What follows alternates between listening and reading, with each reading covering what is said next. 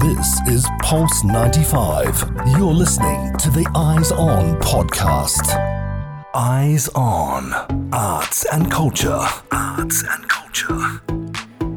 Let's talk a little bit about the Sharjah International Film Festival for the Children and the Youth. Yes, I've been talking a lot about it, so me saying let's talk a little bit is kind of contradictory, but it is going to be the last time we talk about it right here on Eyes On, at least for quite a while, until the next iteration of the festival, simply because the 15th of October is going to be the last day of this amazing and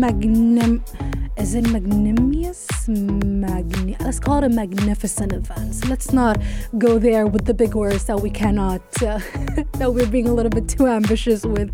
Now, when it comes to chats and talks and panel discussions and workshops, obviously we already know that this event is quite integral to the art and film scene right here in the UAE, the Gulf, and around the world, which is the reason why there have been many, many sorts of workshops and many, many types of panels just to kind of network and integrate with the upcoming group of people who want to jump into this industry and familiarize them with the current happenings of the industry. Now, Buthaina Al Raisi, she is a well-known Omani actress. If you watch a lot of Gulf TV shows, Gulf series, you'd know her. You've seen her for perhaps over 10 years. And so it makes sense that she was at the center of the stage talking about the road to success of the film industry that she achieved by following her heart and respecting the audience. And she had a very important message to the youth that I really, really liked, and that is be original in your content. Now, during the discussion, she says, do not copy others or blindly follow trends. And I love that so much. Let me say that again.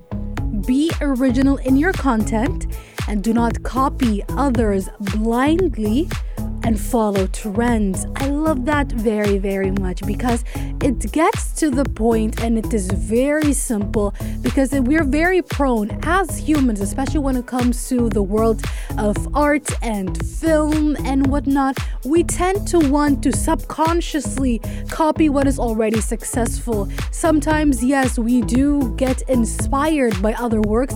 It makes sense that as somebody who's perhaps a fan of, let's say, the Lord of the Rings and Game of Thrones and all these fantasy, high fantasy TV shows and movies, that you also want to follow suit and want to make something similar.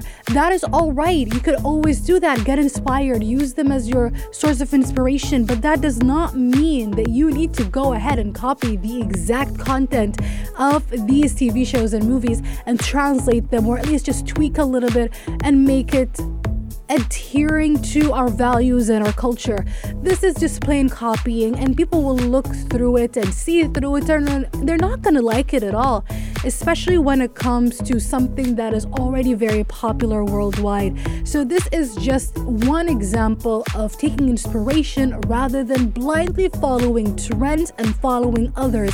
There is no shame in trying to follow some trends, because trends are trendy for a reason. But again, trends became a trend for a reason as well, in the sense that they became popular for specific reasons. They became popular because they just came at the right time, at the right moment, around the right audience. There's a reason why a lot of movies that were created in the 1980s, early 2000s, that weren't very good in the box office but have become cult favorites. For example, when you talk about the prequel movies from Star Wars, people did not like it back then. They hated them, those movies, but now they have a cult following. The trilogy is considered one of the best iterations of sci-fi in the world. So it just tells you that things change, trends change, ideas change, but always be true to yourself. She adds that you must believe and respect your work and the audience, and you will succeed. So it goes both ways. You respect yourself, respect your values, respect your standings, respect your ideas, and also respect the audience. Give them what they want, give them what they need, challenge them, provoke them, give them interesting ideas, present interesting new ideas to them, but at the same time make sure you stick true to yourself. And I love that so much. As we slowly try to break through, let's call it a glass ceiling here, or maybe even, I'm not sure what type of ceiling, but it's a very strong ceiling, that's for sure.